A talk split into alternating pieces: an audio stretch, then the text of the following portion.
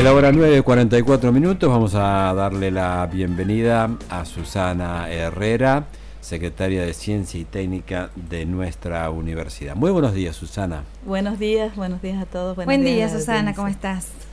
¿Cómo estamos? ¿Bien? ¿Qué tal la Secretaría de Ciencia y Técnica? Sé que están trabajando a full. Sí, después de un periodo que ha sido difícil para los investigadores durante la pandemia, ha sido muy difícil, complejo llevar a cabo toda la investigación en las distintas áreas, algunos, algunas áreas más afectadas que otras.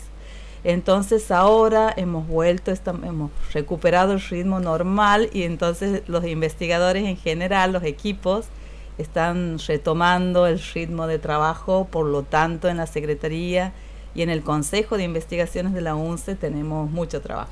Se puede decir que eh, Susana es una mm, flamante eh, secretaria, ¿verdad? Porque ¿cuánto hace que estás en el cargo? Desde diciembre del año pasado. Desde diciembre del año pasado. Bueno, y a principios de este año, si no recuerdo mal, hubo una reunión eh, importante en donde mm, la Secretaría de Ciencia Técnica convocó a los investigadores de nuestra universidad e investigadoras para ir definiendo líneas de investigación pensando en el 2023. ¿Nos podrías contar de qué se trató eso, de qué se trata, cuáles son las líneas de investigación de nuestra universidad? Sí, más que, más que cuáles son, a mí me interesaría contar de qué se trata este proceso. La universidad ha estado, digamos, sometida a un proceso de, de evaluación institucional en donde en el año 2019 o antes, no recuerdo exactamente, pero los últimos años, ha habido una serie de recomendaciones a la universidad por nuestros pares evaluadores en las distintas áreas de la universidad y una de las áreas, en todas las áreas de la universidad de, gestión universitaria y una de las áreas es ciencia y técnica. Eh, en esas recomendaciones estaba, por ejemplo, que la universidad necesita definir políticas de investigación. Esas políticas de investigación están vinculadas con la definición de áreas de investigación que son prioritarias en la universidad y eh, temas de investigación que son este, prioritarios en, nuestra universidad. ¿Por qué? Porque eso va a guiar la labor eh, o los proyectos de investigación que vayan surgiendo en los próximos años. Entonces, este, dentro del plan, eh, atendiendo todas estas recomendaciones en el plan estratégico de, de nuestra universidad, figuraba que tenemos que definir esas líneas. Entonces, lo que estamos haciendo desde la Secretaría y desde el Consejo de Investigaciones es atender esas recomendaciones de los pares, ¿sí? Y hemos terminado de cumplir un proceso que en realidad se inició en el año 2019, porque ha sido esto de definición, definir nuestras, nuestros temas prioritarios de investigación, es tan importante este proceso, eh, por lo tanto han estado involucrados todos los investigadores de las distintas facultades. Ha sido un proceso, digamos, abierto, en donde han, con, donde han participado todos, y entonces nos faltaba cerrar, porque estaba hecho hasta el año pasado la definición de las líneas en las unidades académicas, en las facultades, y lo que hicimos este año es hacer una jornada, un taller, en donde se han reunido los principales investigadores de las facultades para tratar de terminar de definir estas líneas. Entonces, en consecuencia, eh, hemos terminado ese proceso, Hemos, el, el, CICIT ha definido cuáles son las líneas prioritarias y actualmente están... El CICIT es el Consejo de Ciencia y Técnica, ¿verdad? Integrado por representantes de todas las unidades académicas y presidido por vos. Exactamente. Este, ese es el Consejo de Investigaciones Científicas y Tecnológicas de la UNCE, que tiene la función principalmente de asesorar al Consejo Superior en todas las temáticas referidas a ciencia y tecnología de la universidad.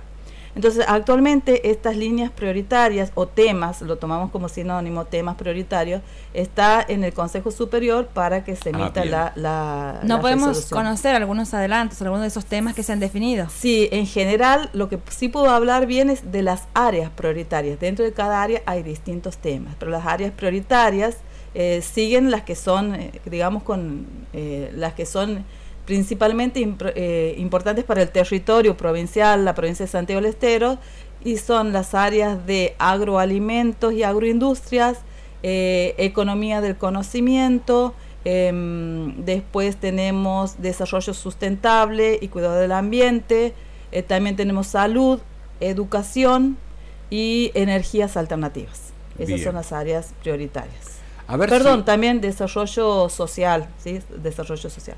Correcto. ¿Cómo, cómo se tomaron, eh, cuáles fueron los criterios para definir esas áreas? Sí, hemos tomado principalmente, decía, desde el año 2019 se viene trabajando principalmente teniendo en cuenta los objetivos de desarrollo sostenible definidos por eh, la ONU, digamos, en un marco global, ¿no es cierto? A partir de ahí, después en el año 2021 se definieron en la provincia, bueno, a nivel nación se define un plan estratégico de investigación científica para nuestro país. Y en ese contexto, en la provincia se define una agenda territorial en donde se dice, en la provincia de Santiago del Estero los temas de ciencia importantes, ciencia y tecnología son tales. Entonces, nosotros hemos trabajado con esa agenda territorial de investigación eh, de, ciencia y tecnología de la provincia, más los objetivos de desarrollo sostenible de la ONU y más otros informes complementarios. Hay temas, disculpa, eh, Susana, hay temas o áreas que han surgido eh, porque vos hablas del año 2019, del trabajo que se viene haciendo, pero digo, ¿hay temas o áreas que han surgido ahora en este proceso del 2020-2021 con lo que hemos pasado? Sí, sí, economía del conocimiento, por ejemplo, porque economía del conocimiento es un tema nuevo en donde lo que nosotros tratamos de hacer, cómo producir tecnologías a partir de, eh, del conocimiento de las personas, digamos, ¿sí? Entonces ahí está todo lo referido a Industria 4.0, por ejemplo. Eso, eso es uno de los temas que han surgido en los últimos tiempos. Bien. Me gustaría eh, dimensionar cuál es la sintonía entre esta, este perfilamiento de la investigación científica en la universidad con, eh, con, con, las políticas que lleva adelante el gobierno provincial en materia de desarrollo para todo el territorio.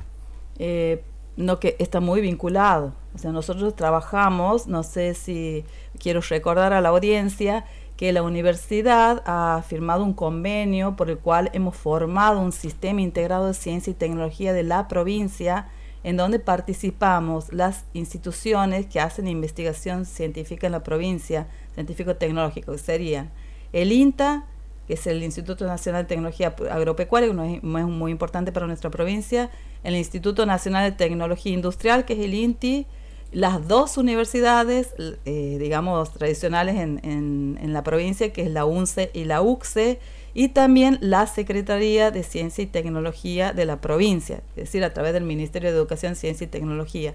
Entonces, hemos constituido un sistema integrado de ciencia, innovación y tecnología, y dentro de ese contexto, de ese sistema, nosotros estamos trabajando en conjunto, es decir, las tareas que nosotros realizamos son coordinadas con las necesidades que tiene nuestro territorio. Bien. También me, me, interesa recalcar algo.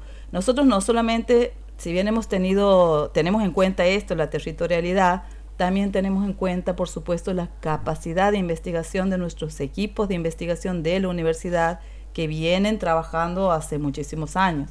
Entonces, no solamente tenemos en cuenta la, territorialidad, sino también este, la capacidad de nuestros equipos de investigación. Eh, principalmente cuando nosotros tenemos en cuenta la, territorialidad, atendemos principalmente de esa parte, consideramos cuáles son las necesidades de nuestro contexto.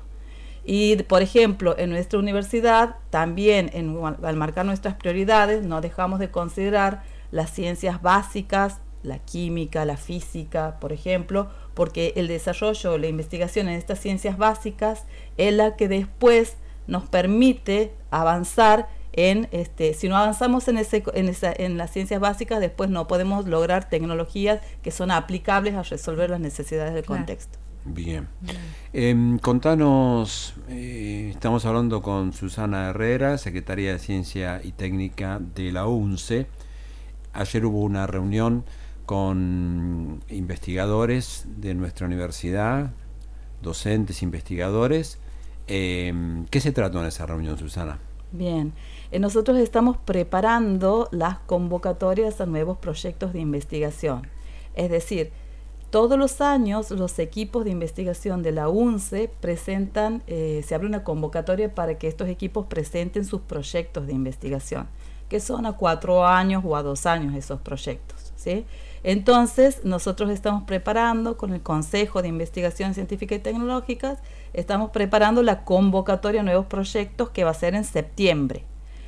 Pero actualmente hay una problemática a nivel nacional en donde esos proyectos de investigación tienen que estar dirigidos por investigadores que tienen una categoría alta de investigación y de, investigadores. ¿sí? Y lo que está, la problemática a nivel nacional es que desde el 2014 que no se llama a una categorización de investigadores, por lo tanto, este, tenemos una masa de investigadores capacitados para dirigir proyectos que se ha disminuido muchísimo en los últimos años.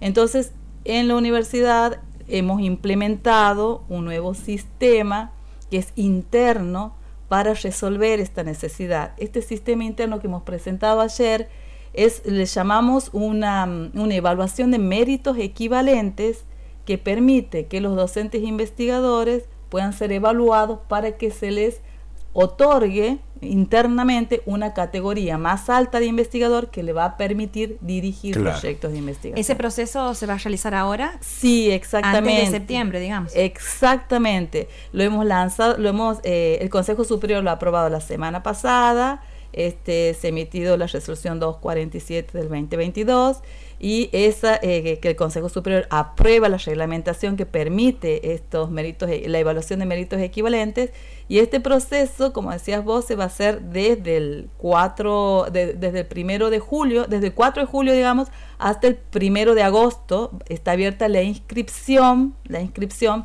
para que los docentes investigadores que están interesados se puedan presentar.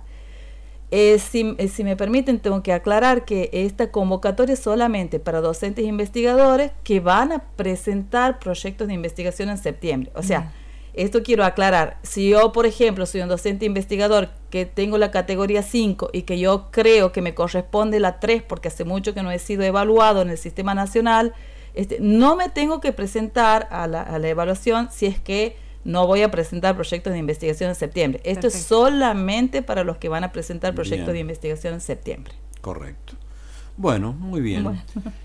¿Quieres agregar alguna otra cosa que creas importante? Sí, me parece importante que ayer, eh, nosotros, este, como ven la temática esto de, esta categorización y todos estos procesos que son de los docentes e investigadores, es un poco complicada eh, de, de, comprenderla. Entonces, por eso es que nosotros ayer hemos hecho una jornada presencial para poder explicar bien.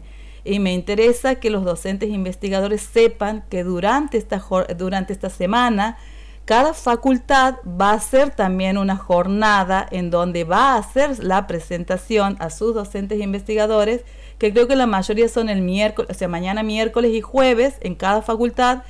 Eh, así que estén atentos porque los secretarios de ciencia y técnica de cada facultad han enviado las invitaciones por mail a todos sus y están difundiendo a través de sus medios de, de, cada facultad de la jornada que van a tener miércoles y jueves sobre esta eh, difusión de este reglamento. Que es importante que estén presentes porque es tan complicado que en la presencialidad se puede explicarlo bien con un tiempo, con, digamos, dedicando suficiente tiempo. Obviamente.